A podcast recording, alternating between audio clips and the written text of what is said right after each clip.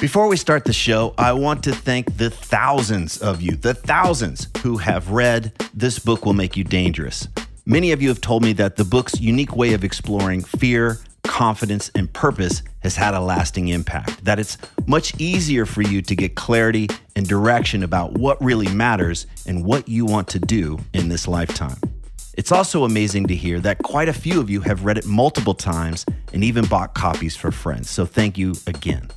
Just in case you weren't aware, I created a free companion video course for the book. And in these videos, I walk you through the big takeaways and practices from each chapter. And I even cover some extra stuff that's not included in the book. Information on how to access the course is in newer versions of the book. And if you own an older version of the book and you don't know how to access the course, just hit me up via the contact form at tripplanier.com and we'll get you all set up. And one last thing if you're one of the thousands who have already read the book, please consider leaving an honest review on Amazon so that others can decide if it's right for them. Again, thank you so much for reading This Book Will Make You Dangerous. And now, let's start the show.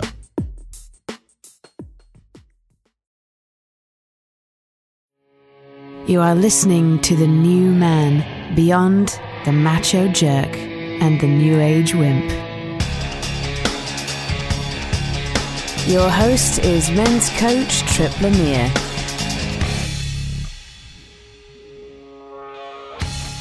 Are you thinking about switching careers? Are you hungry to do work that actually matters? And what's the best mindset for taking big risks? Today, the tables are turned, and you're going to hear master coach, author, and speaker Steve Chandler interview me about how I left my old company to become a coach, how I got out of a professional tailspin, and how I fell ass backwards into hosting the New Man podcast.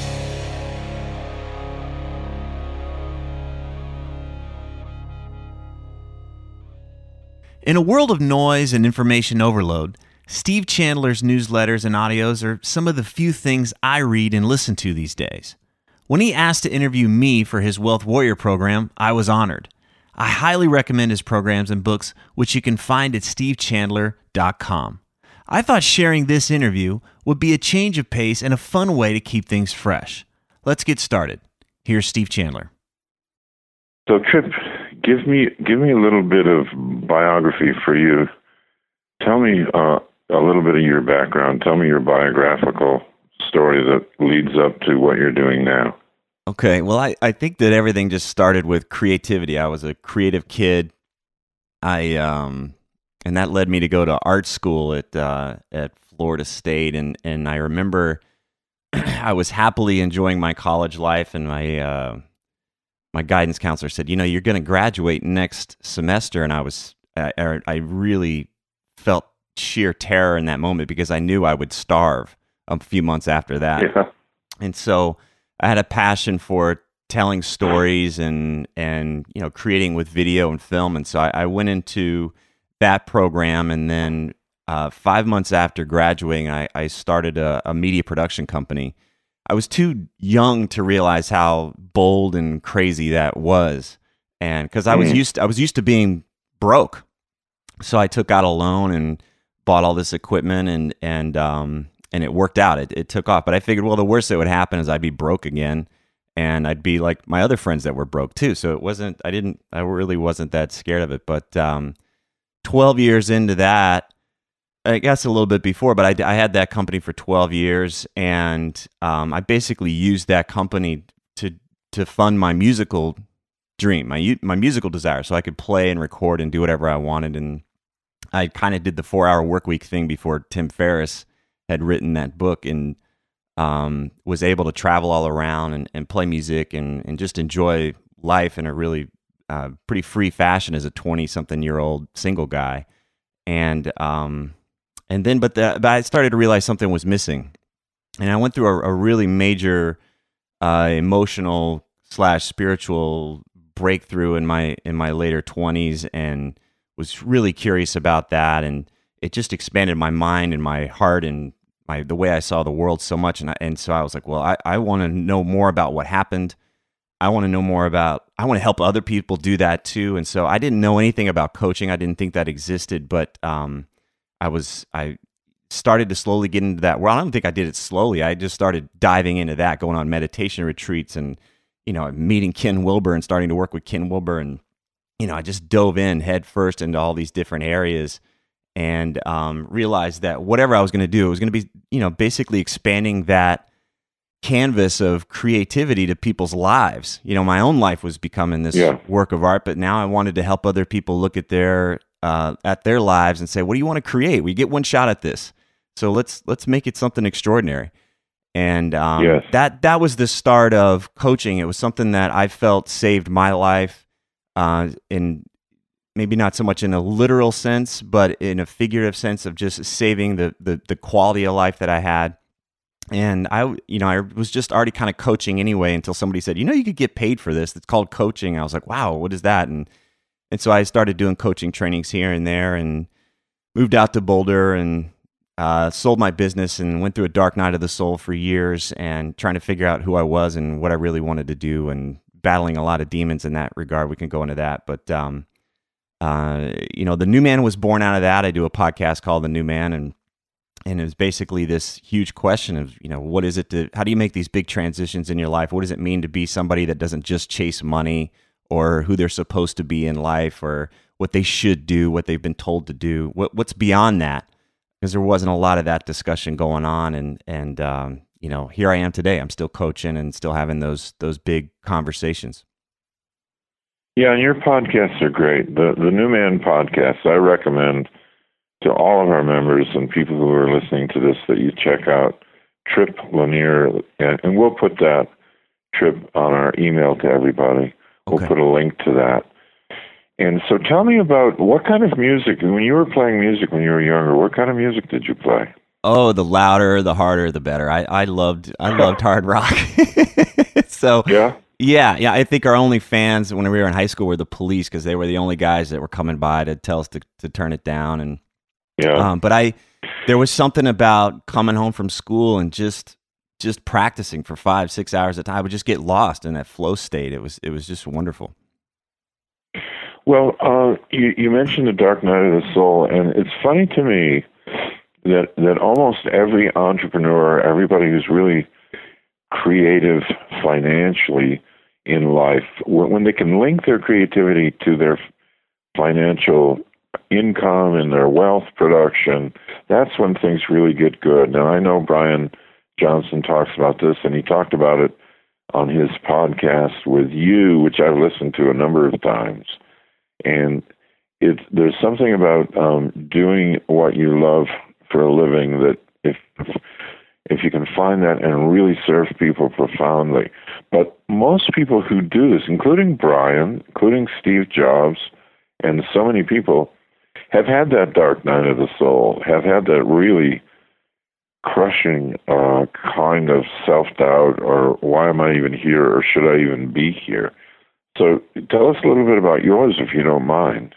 Yeah, I you know I I had um basically created my identity. You know, I was this guy that was the weekend rock star kind of thing, and I had a successful small business, and I my ego. I love that self image. I loved this Yeah. this part of me, and and loved presenting that to the world. And I I'm probably in a similar situation now, if I be totally honest. I I love the way that this you know is is shaping up for me. So but the dangerous part is when I chose to walk away from that, there was a sense of like, well, who am I if I'm not doing these things? I'd attached my uh, self worth to what I did, and I think that Yeah. that was a really uh, that's I learned a big lesson about that, and and I think is at least when I work with men, a lot of us are trained to kind of do that. You know, if we're not doing well in work or we're not doing this or that, we we tend to attach our self worth to that, and um, so Yeah. that was that was the thing of like, well, geez, I've given up, I've given up my identity in these places. Well, what do I stand for? What do I really want? And um, I'd always been really certain about things. You know, I knew where, what I wanted to study when I went to school. I knew what I wanted to do as soon as I got out of school. I always had this knowing, and going into that place of uncertainty and sitting in that place and just cooking in it was really difficult. And I have a lot of um, I have a lot of empathy and compassion for the person that might be listening right now and sitting in that place and just going, I don't know, I don't know. And you've got some really powerful um, ways to, to handle that. I wish that I'd have, had known you years ago, but I, there was a there was a, a real Well, well, I wish I had known me years ago too. yeah. So we all we, we all needed common. Steve Chandler years ago. Yeah. Um, well, at least the things we teach, yeah, yeah. the things we teach, absolutely. But I think that uncertainty of, of who am I was was really at the core of it. And yeah. So, so then tell me about. So you you mentioned Ken Wilber and things like that. So meditation retreats. Did that give you a more expansive feeling about who you really were and what was open to you creatively? Yeah, I think before I had that I got into that world. I, I had you know, I'd lost my mother when I was 13. I didn't it was very sudden, it was very unexpected. I had a lot of shame about it. I I didn't deal with it at all. And she took her own life. So I, I didn't I didn't deal with it. I, I just pushed it away and acted like it didn't happen. I, and I think I did it out of survival. It wasn't very conscious of me. I did, it wasn't like I was battling Yeah. this stuff and trying to push it down. It just was like, okay, that just that just happened. Let's move on. But what I noticed where it was really taking a toll was that I wasn't curious about the world. I, I was much more in a controlling or defensive posture. I didn't really, I wasn't really open to other people's ideas. And so I didn't read a lot of books. I wasn't a real student of anything. I, I was very creative, but it was very much my own world. It was a very singular focus. I I just would say I had, you know, a good, you know, decade of my head up my butt. So it wasn't until I had this experience and I'd gone through it and I started to grieve and I started to have all these other experiences of, of my own personal life that I started to go, wow, what else is out there? What else is available? I've been sticking my head in the sand because all of this stuff has been scary to me. Now I want to I want to devour it. I want to I want to know what that's all about. And so you know, I, I started studying Eastern philosophy and transformative practices. And, you know, eventually, if you're going down that road, you're going to run into Ken Wilber. Yes, absolutely. And a lot of and the uh, when you were talking about shame around your mother's suicide, one of the things I found in my own life and the life of my clients is the real problem is taking things personally Hmm. in business or in private life, taking things personally, like as if um, they're happening to you, and you you might have had some control over it and all that, as opposed to allowing things to be as they are, which is a completely different approach to life. And a lot of people think when you allow things to be as they are, you'll become passive Hmm. and you'll just be lazy and you'll be eating donuts and watching uh, the Florida State team play on TV all day. but but actually, uh, allowing things to be as they are gives you so much more creative freedom and energy to, to create the business you want and the life you want. Because you're not against anything anymore. You're not taking anything personally.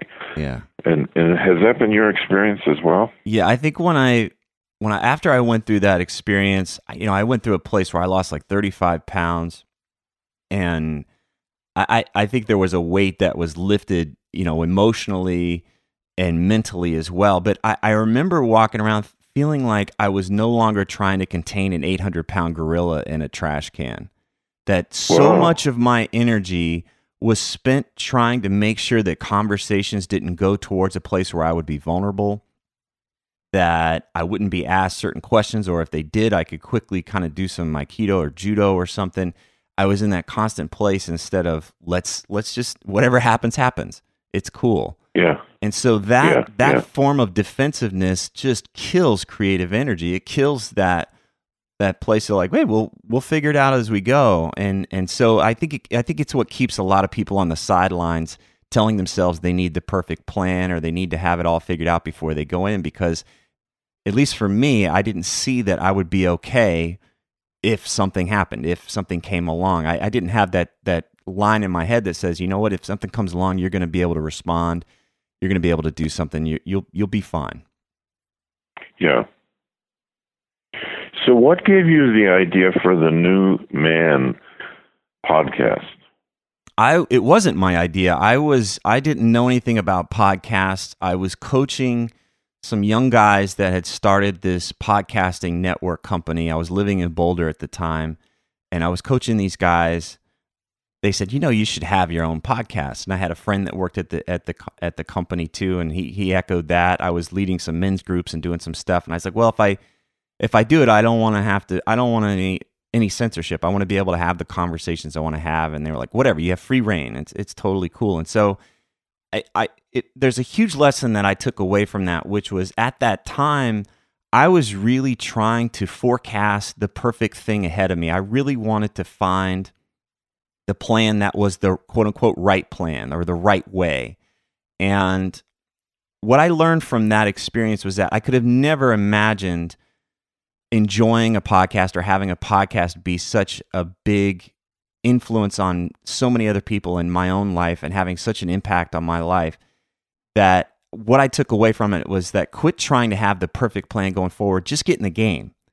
Get in the game, yeah. stay engaged, um, I was showing up as my best self, the best that I could. I was helping people the best way that I could.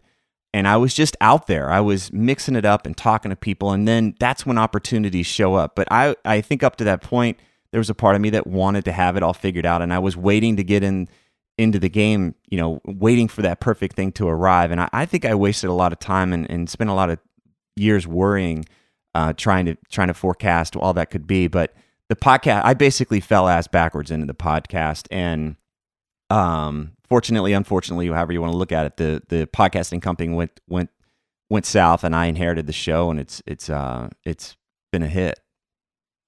Yeah big hit. And really worth listening to even if you're a woman it's called the new man but it addresses so many issues that uh my female clients today are wrestling with because uh, what you mentioned earlier about men not thinking they're worth anything if their if their careers aren't succeeding, and uh, there are a lot of women like that these days with exactly the same. I'm a wife. I'm a mother. I'm taking classes at night, and I'm doing part-time business, and I feel unfulfilled. I feel like I should be doing something worthwhile. Yeah. And uh, it, it's I think it's a common thing. So I recommend that women are women allowed to listen to it. Uh, we do allow women. We have we have we've let the drones, you know, you know, relax and and yes, of course, women cool. are allowed to listen to it. And uh, I I would really I wouldn't be surprised. I wouldn't be surprised if uh, if if half the audience is women. I get a lot of emails from yeah. women and, and how appreciative they are. Yeah.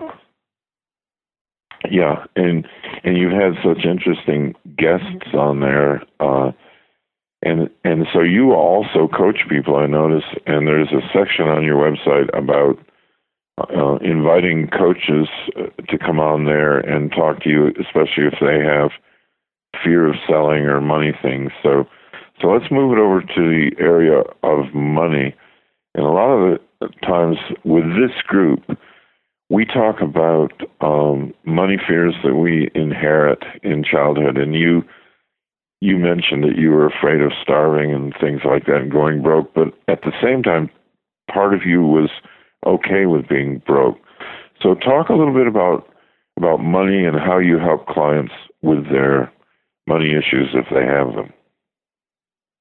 I think that the the big issues that I see that are when at least for a lot of people that I work with, they they've already been able to make money in some other capacity. That was true for me. When I was doing my media production company, I made good money and I didn't have a problem with that per se. It was when it was there I believe there's like this this circle outside is when when our offering or our the value of what we do gets more and more personal instead so it's not such a brand anymore. It's I'm going right. to work with Tripp or I'm going to work with Steve Chandler. The the that what I noticed for people and what I noticed for me is that when it got more personal, that's where the contraction happened. And because, and you talked about this so much, uh, maybe it's it's around these ideas of rejection, but who wants to go up against anything that tests this idea of am I worthwhile or do I have anything valuable? And right. I, I, you know, a story that I I like to tell is that I was I had the podcast was doing well, but I couldn't quite get the pieces together on the coaching. I had a really big audience, but I, I just could I couldn't understand why why the coaching thing wasn't going as well as it should. And I was starting to really feel the pressure we had a we had a baby on the way, and we were going to leave Boulder, and that meant my wife wasn't going to be. She was going to give up her practice, and I remember just feeling this immense pressure and like, why isn't this working? You know, why are you forsaking me? You know, shaking my fist at the sky and and wanting something to come along and save me. And I remember I, it was a Christmas evening, and I was sitting there and I was having a drink with my father, and he told me, he said, "Look, I listened to your podcast, and I remember feeling like, oh gosh, I didn't want, I didn't, that was really vulnerable. I didn't want my dad listening to my podcast because I, you know, I didn't want him to re- judge me or whatever. I didn't think he was the guy right. that would listen to my show. And then he said, you know, I get your emails too because I write these emails. And then he looked at me. He says, I don't know why anybody would give you any money. And really? I, I felt this punch. Like it just, it hurt. And, I, but, but I took it personally. That was the mistake. I took it personally yeah. because I don't know why anybody would give you money. But if, I remember at, we talked a little bit after a while and I stumbled and I remember my mouth was dry and I was just whatever. And I just went to bed and I lay there and I stared at the ceiling and my heart was just racing. And I, and then I kept playing what he said over and over. He says, I don't know why anybody would give me money. And I realized he doesn't understand the value. And if he's right. listening to the podcast and he's reading my emails, he's not getting it. I'm not translating the value. I'm not communicating what this is really about. And I I took that information, you know, I think the day after Christmas I start I rewrote some emails and I within 2 weeks I I filled my practice. That that conversation shifted so much for me. I was afraid to make a bold offer. I was assuming people knew things so I didn't have to be vulnerable in saying that for them or asking for them. Um, but that that did so much for me, and so instead of taking it personally, or after I took it personally and said, "Real," you know, it helped me see, okay, I've got some explaining to do. I've got some I've got some experiences to deliver. I've got I've got to I've got to bridge this gap. I love that. I love what you did with that because in a in a way uh, he was telling the truth. And and I know a lot of people in our field and it applies to other forms of business as well when they're not getting paid enough, they're not making the income they want, they're not getting the clients or the customers they want, I, I will ask them, um, what does your client, what are they basing their decision to hire you on? What, have you given them enough mm. To to go by? Or what are they basing their decision on? And if a person can't come up with a good answer, it was like, well, I've networked with them, I've given them a proposal. Well, that's not good enough because the world is full of proposals and networking and branding and people getting in your face. And and that's not good enough. You have to these days you have to really really give some somebody something to go by and something to base their buying decision on where they feel very confident they're making a good decision now that you've given them all this material to base it on mm. or all this contact with you to base it on. So mm. I love what you're in in a way, you know, I felt the punch in my stomach of my father my father would say little things like that to me once in a while. And and that was back in my drinking days. I would just go get drunk and get angry. Mm-hmm. But I love what you did with it and how you you saw the truth in it and uh he's he was really right you can have great podcasts, great emails, but it still doesn't make me know that I would like you to coach me. Yeah, and that was his message. There wasn't uh, there wasn't yeah. anything slight in there at all, and and I, I'm so appreciative that of that conversation. I don't know if that was his intention or whatever, but um, yeah, that was that was it was a huge turning point for me. But I, if there's anything that recognized, where am I holding back? Where am I? scared to do X, Y, Z. And I and I and to this day, yeah. it's always the answer is always right behind that. Okay, there's some there's some place where I'm holding back and and I'm waiting for somebody else to figure it out so I don't have to be the one. And okay, if I can find that spot, then okay, I, then I've got a choice. I can do something about it now. Yeah, that's really great. What what what a wonderful way to to take something and use it to your advantage instead of be take it personally and be wounded and hurt by it. Yeah. So so tell me more about um, you left a business that was making good money or at least bringing in good income, and and you walked away from it. Talk about the um, what had you do that. So I, started that company. It was a video production company, which meant that Um, we did motion graphics and TV commercials and TV programs. I, you know, from I did shows for ESPN for years, and we did some regional and national commercial stuff. And but I started that company five months out of college. I I just was it was on a whim. I wasn't thinking any any real further of like how am I going to pay to get this new guitar? You know, how am I going to pay to do this and that? It was very reactive.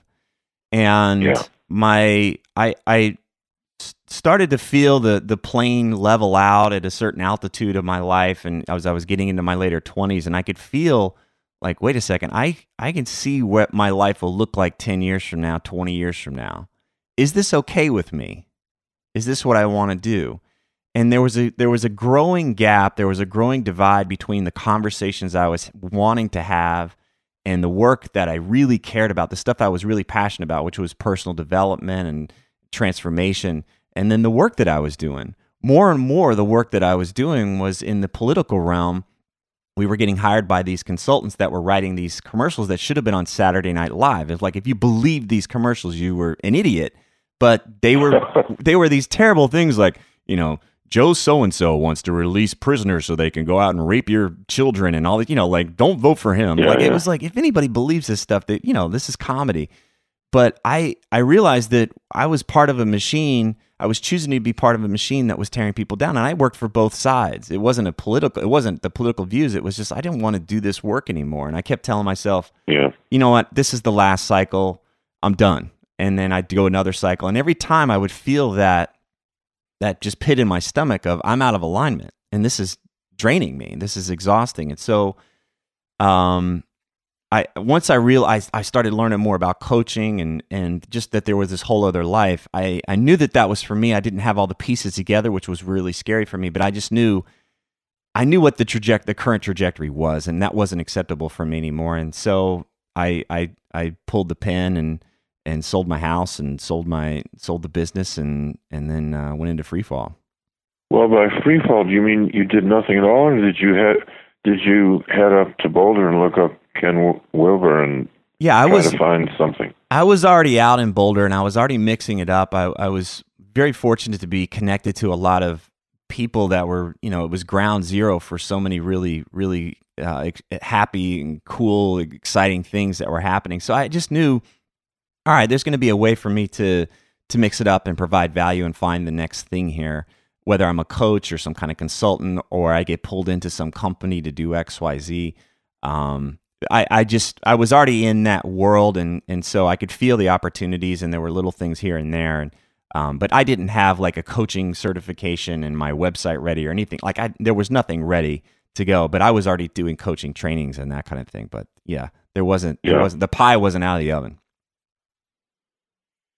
So, so you you mentioned um, Ken Wilber and meditation and things like that. So, what effect has that kind of thing had on you? What your um, the Hollow Bones you mentioned, and I love I love that guy, that wild man who leads that.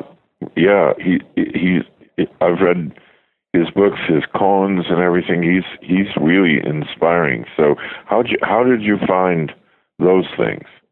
Well, uh, you know, they all kind of lead to one another. They're all part of the same string. So, you know, that was the Yeah. beauty of living in Boulder and and and hey, you got to meet Junpo, and it was like, oh, okay, well, invite him over, and then Junpo would come over. You know, he'd come over with a friend, and we'd sit on the deck and watch the sunset and have a beer. And I'm like, is this guy really a Zen master? Like, I don't, you know, and you dig into his story, and you realize he was. You know, on this whole huge LSD thing out in San Francisco for years and went to prison and like yeah, did this I'm just amazing story. And then this heavy heavy heavy uh lineage you know part of becoming the lineage for this zen stuff. And i you know it's just just wild how it was it's kind of like the cantina in Star Wars all these crazy characters they're all out there. And Yeah. so all you have to do is just kind of pull up and start talking and and chances are if you're curious enough and bold enough you're to you're to be sitting down with a few few of these guys and you're to find a whole new way of life because it's amazing how personal development, how people, different people discover it that they're they're not really locked in to what their parents and what their schools taught them about how to proceed into adulthood. They're not really locked into that. They have so many more options. We have so many more choices than we're aware of in life. Always, in every situation, there's so many more choices that that are there that we don't even we're we're so narrowcast for so long until we start opening up and and really finding out how what we can be and who we can be and what we can really do. Mm. And and I love that your story reflects that. And I had a fairly similar thing. I was I owned an ad agency and we made commercials and things like that. And uh, I was I was not financially very successful, going through all kinds of trouble. And somebody handed me a Napoleon Hill book and said, "Listen, success is not that hard to figure out. Not that hard to be successful." If you learn certain principles and you won't learn them in school. Mm-hmm. They won't teach those to you because they don't know them. And so I read Napoleon Hill, and then one thing led to another. And like you say, once you get started on the path of personal growth, transformation, personal development, whatever you want to call it, it just expands and expands and expands, and it gets it gets more exciting every everywhere you go. And and then if you're really wide open, you can even read a Ken Wilber book. So Well, I, w- I Uh, went down a road. I'm wondering. I'm wondering if you went down this road too, because Brian Johnson helped me see a blind spot that I had. Um, yeah, he called me a personal development jackass, and what that is, what that is is is when what I realize is I a, a, a driver, the shadow side of of my a lot of my curiosity, a lot of the reason why I went into personal development so much was that there was a part of me that was young enough or naive enough to believe that if I learn this stuff, then I can escape feeling scared. I can escape feeling vulnerable. I can escape feeling out of control. And there's so I, I wasn't maybe that conscious, but there was a part of me that was like, why am I still feeling scared from time to time? Why am I still having challenges with this? Why I thought that was going to be done. Like I'm going to get to this top of this mountain, like one of these bald guys in a black robe, and I'm going to be done. And and I would meet these guys in the ball, these bald guys in black robes, and they'd be certified Zen masters, and they would still have huge problems in their family life and all this. And it was really a letdown, and and um, because I I was seeking this um. Uh, Phil Stutz wrote a great book called The Tools, and he calls it exoneration. That we're seeking Yes. this place, whether we make enough money or we get enough status or we get enough of whatever fill in the blank, then we'll be free. We'll be done from this whole thing. And so I I don't know, I was fumbling through something one day. Brian was helping me out with something and, and he was like, you know, quit being a personal development jackass. And I was like, it just it just lit me up and I was like, that's what I'm doing. I'm trying to run away instead of uh, actually go deeper into my experience. I, have you ever have you ever done that and, kind of gone down that road? Or am I Oh, the yeah, only yeah, one? Yeah. Okay. No, you're not the only one, and uh, but but that's part of how it just gets better and better for me because it includes being human. It it it can include, like Ken Wilber says, include and transcend. Right. So that yes, you still have problems, but the problems become more like what you described with your father. So it used to be that I would have that somebody would say something like that, like I don't know how why anyone would pay you for what you do, and I'd be hurt, I'd be wounded, I'd be resentful, I'd be angry, I might even be vengeful in a subtle way, hmm like I won't return his calls for a year, or something like that.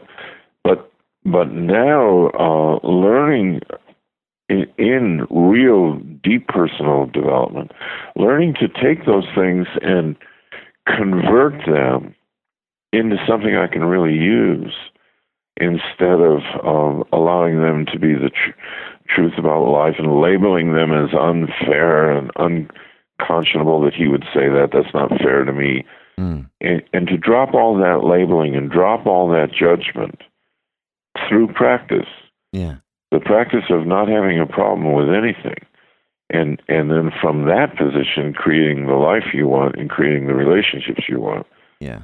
and, and that's what I love about the work we do and the work you do and the people you interview is you can tell. You can tell with Brian that he's not a guy walking around wounded and with his feelings hurt all the time. He's he's really beyond that jackass stage where you sort of use personal development, like you say, and I did it too, as a way to bypass being human. Mm-hmm. Yeah, and I, I that's one of the things that gets kind of scary is I get emails from people they they love the show, they love what I do, and and I see them on that path, and and so I talk about the personal development jackass quite a bit, so they can start to get the lay of the land. Like, yeah, you know, keep an eye out for this. Keep an eye out for that part of you that's actually um, your your world's getting smaller, or you're removing yourself from the world more and more by using these tools as rules or whatever. Um, but it's basically Right, right. basically life's becoming less rich, um, less oppor- there's less opportunity, etc. Yeah, because you've got a, a new collection of shoulds. Like I, sh- I know I should be positive about this. I should this, and you've got a new context called positive thinking or something, and now Right. you have fresh material to shame yourself with, and um, that's never useful. And I, I've helped clients or the clients who really make a breakthrough are always looking for what's useful. Mhm. like you with the story of your father.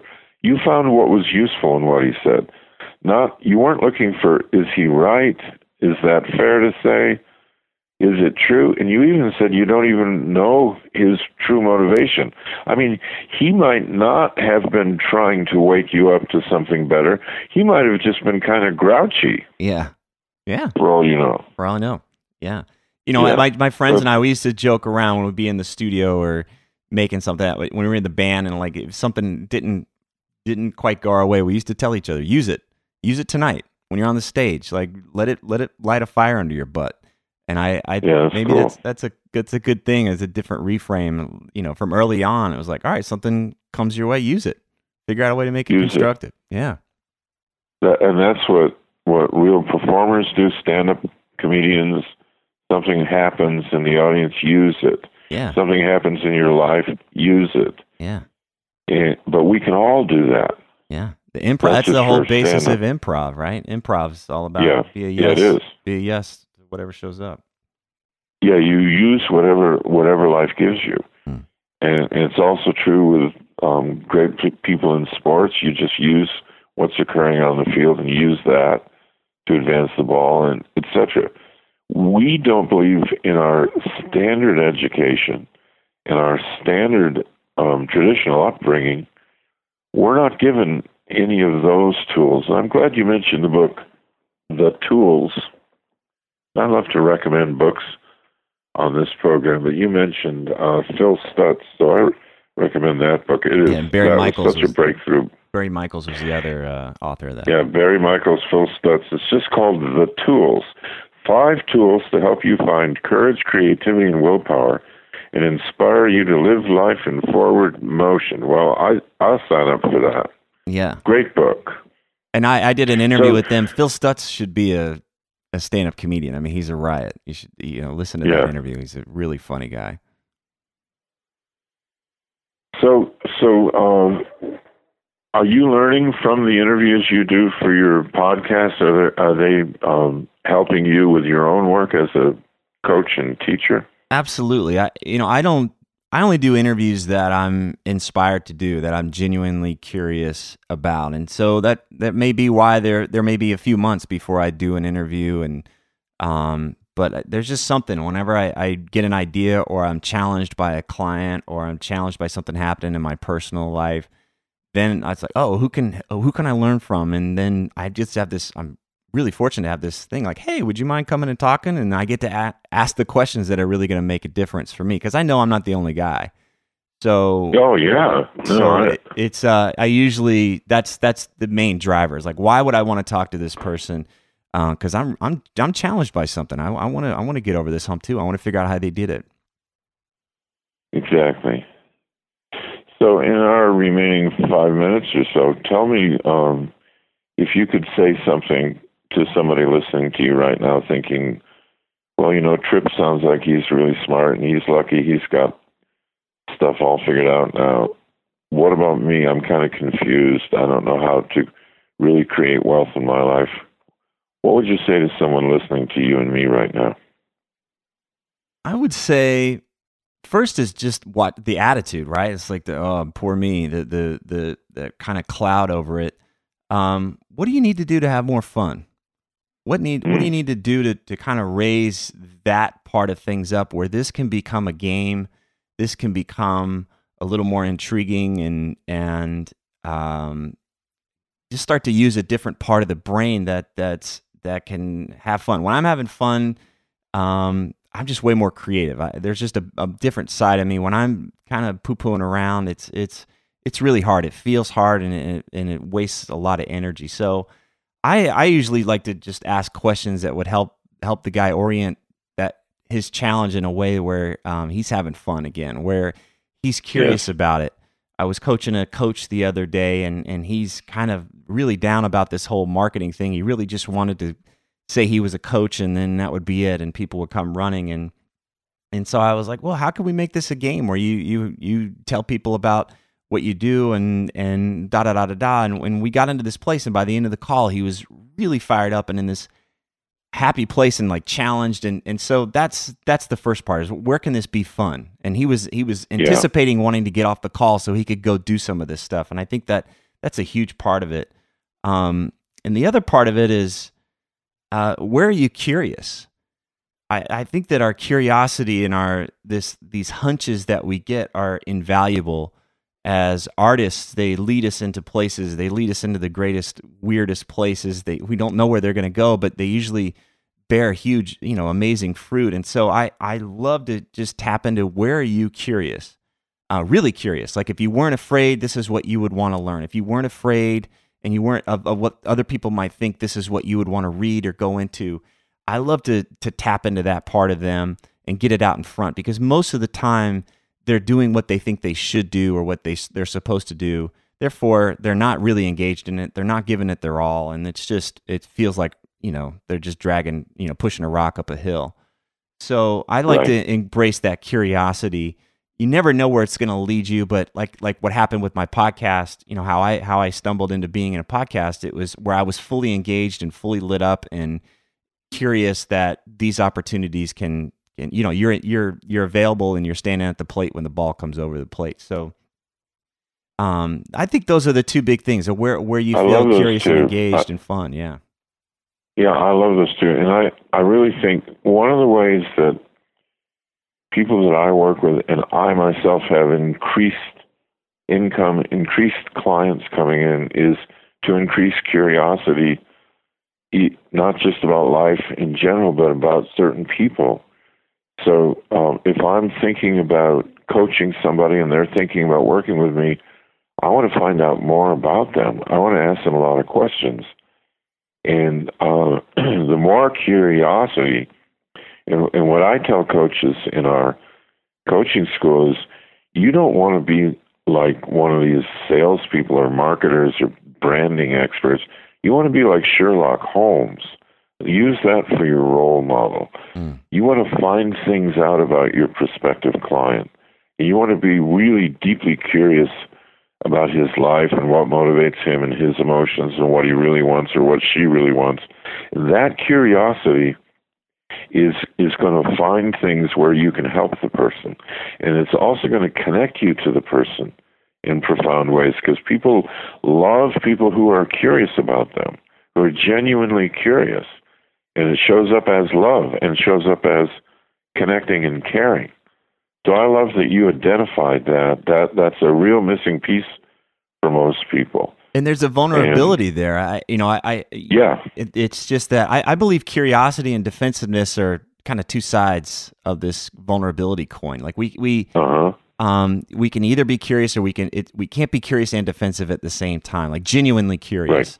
And there's something about being in that attitude which I think you embody really well just what do I want to learn and when I found out you were still hiring coaches and you hired a friend of mine as a coach, I was blown away. It's like if you're the the Steve Chandler, shouldn't you be done or whatever? I remember that that I was like, oh no, because he's still curious. He's still learning. Of course, he's not defending this idea of who Steve Chandler is and should be and that whole projection. Now that's a story I have about you. I'll own that.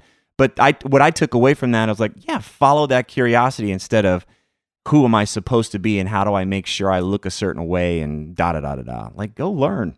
Right. Yeah, I think the worst thing you can do as a coach or any other profession where you're enrolling people or selling people is try to make an impression of some kind. That's the worst thing you can do. Mm.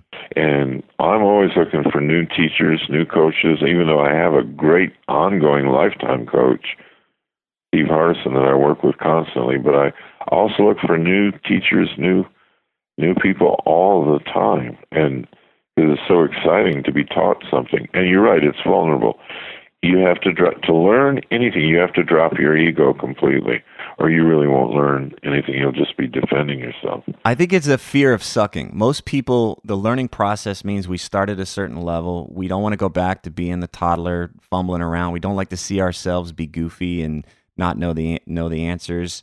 I think that's the hardest part is is are you willing to suck? Um yep. and if it's fun then why not? Yeah yeah and it is fun if you'll try it. And it's so much fun to grow and learn new things, and you have to be bad at it. There's no way to skip that stage. Yeah. Well, Tripp, thank you so much uh, for being on the show. Uh, we're going to alert everybody to where they can find your really wonderful podcasts and your website that tells more about you and how you work with people. I appreciate the time you took to be with us. Thank you, Steve. Uh, like I said, it was an honor, and uh, I really appreciate it. It's been it's been really fun talking with you. If these interviews are helping you, then please visit the new man on iTunes and leave us a positive review so others can discover the show more easily. Thanks for listening.